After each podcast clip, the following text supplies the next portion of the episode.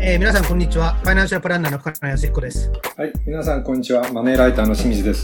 深野先生、今回もよろしくお願いいたします。はい、よろしくお願いします。で、あの、またですね、あの、今回もあの、コロナウイルスの影響であの、リモートによる収録になっておりまして、まあ、聞きづらい点もあるかと思いますが、その点は、あの、ご了承いただければと思います。それであの、今回はですね、あの、まあ、オーラーバトルで連載しているマネープランクリニックでもですね、まあ非常にあの、よく出るテーマなんですけど、いわゆる保険に入りすぎているとか、まあ、保険のまあ優先順位が違うという言い方もあるかもしれませんが、まあそういうケースが結構あって、んまた結構保険料が家計を圧迫しているとかですね、まあそういうケースも見られるので、個別のことはいろいろあるんですけども、ちょっと基本をですね、整理してみたいと思うんですけれど、深谷先生、まずあの、保険とか保証をですね、ベースとなる考え方っていうのはどういうところにあると思いますかそうですね。まあ、そのマネープランクリニックをやっていて、まあ、大きく保険っていうと、死亡保障と、はい。まあ、えっ、と、医療保険。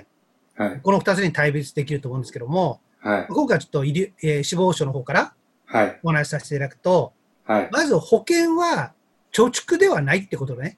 そうですね。うん。おっしゃる通りです。ねで、かなり昔はですね、は保証を得ながら、い。は貯い。蓄を作るっていうね、まあ、はいそれこそ一石二鳥的な考え方もあるんですけども、はい。今はもう世界的に金利が低くなっちゃったので、はもう保険で貯蓄をするっていうのはそもそも無理い。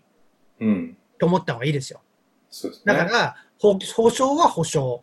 は貯蓄は貯蓄として分けて、で、先ほど清水さんがおっしゃったように、ちょっと保険料が家計を圧迫してるっていうのは、ですね、そのような状況なのに、い。うん。ね例えば外から手の保険、死亡保障から入って、はそれが家計を圧迫しちゃって、い。はい。その割にはですね、実はですね、入ってるんだけど保証額が少ないとか、 はい。そういう形ですよね。はい。ですから、まずですね、保険を考える場合っていうのは、さっき言ったように、で保険は保証を買うっていうことを考えて、はい。なるほど。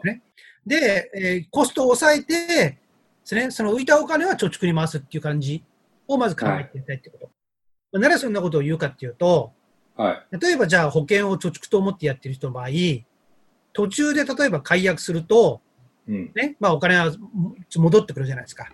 はい。戻ってくるような保険を加入してるんですけども、はい。この場合だと、そこで辞めた時点で保証がなくなっちゃいますよね。うん。で、それでいいんだったら問題ないけども、ね、そこで辞めちゃったら保証がですね、何もなくなっちゃったらですね、ですねその後の家計ど、家庭をどうするんだってことになるじゃないですか。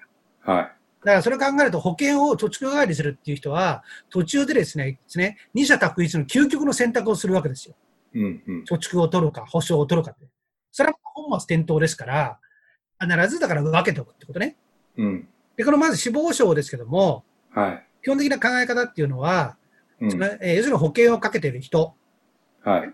まあ通常ですね,、えーですね、マネープランクリニックの相談なんかだと、まあ、いわゆる一家の大黒柱、あるいはまあ奥さんも最近はまあリンクス共働きが多いですから、奥さんも多いですけども、はい。働いて収入を得ている人が毎日亡くなった場合などに、はい。残された家族が経済的に困らないようにするものじゃないですか。そうですね。だからそれを考えると、経済的に困らない人がいれねいないんだらば、死亡保障そもそも入る必要ないわけですよ。うん。うん。まずそこを考えていただきたいですよね。はい。うん、で、まあ、そのいわゆるその、ね、人生を考えていただくと、うん。例えば独身で社会人になった頃、はい。この時は別にね、お金、経済的に困る人誰もいないわけですから、不要ですよね。はで、まあ、一般的にはまあご結婚されると。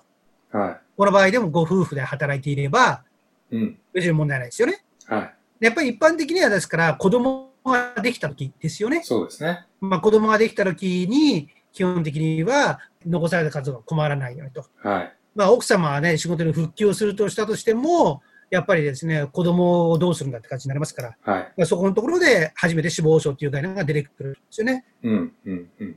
で、じゃあその死亡保障ですね、ね、どんどん増えていくのかっていうと、はい。基本的にはですね、下の子が生まれた時、はい。一人だったら一人、二人だったら二人目、三人だったら三人目。その生まれた日が、ね、下の子が生まれた時が死亡保障の額って一番大きくなって、あとはそこから子供の成長とともに死亡保障っていうのは減っていくと。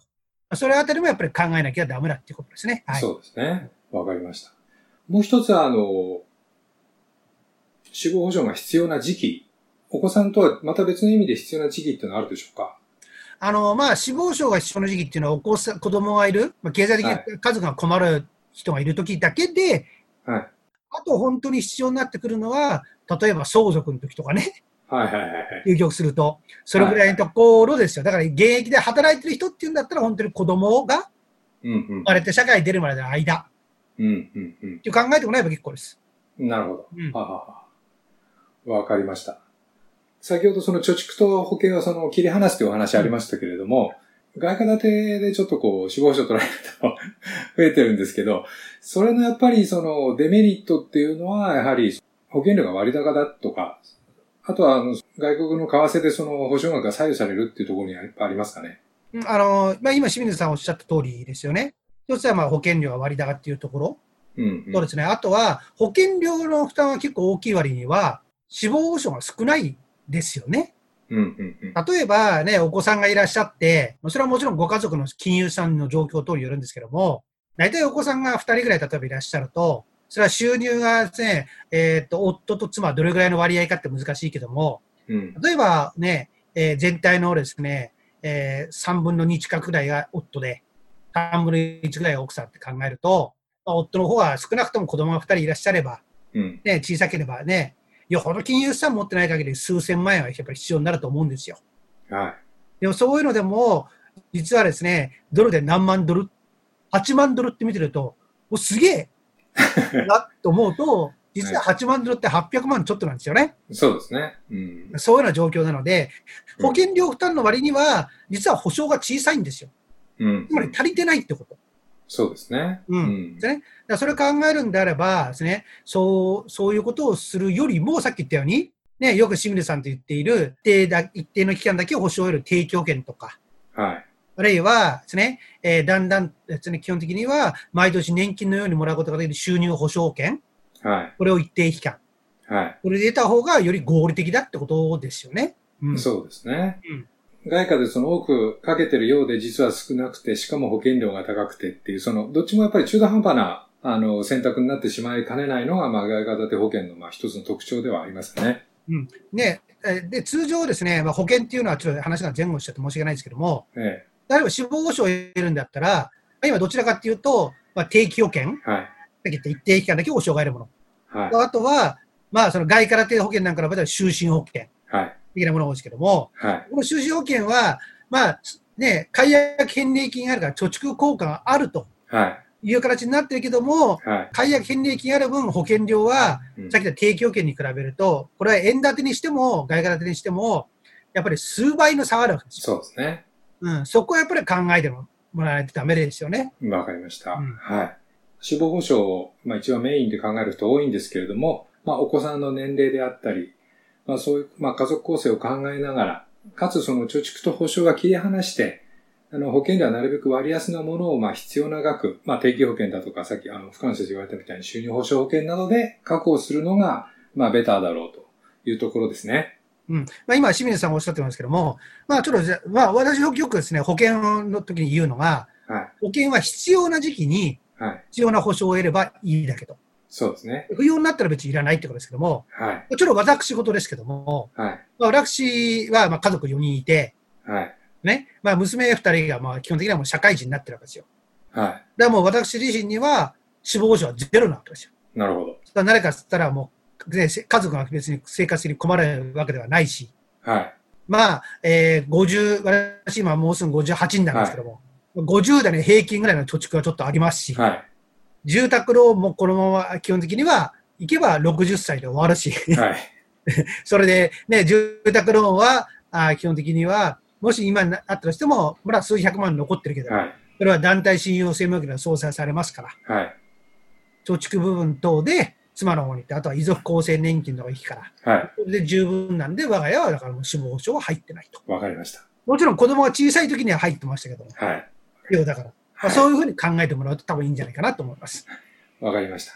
まあ、あの、保険はそういうふうにまあ考えて、その基本的なところをまず理解してもらうところから始めてもらうと、あの、いいかと思います。福野先生、今回もありがとうございました。はい、どうもありがとうございました。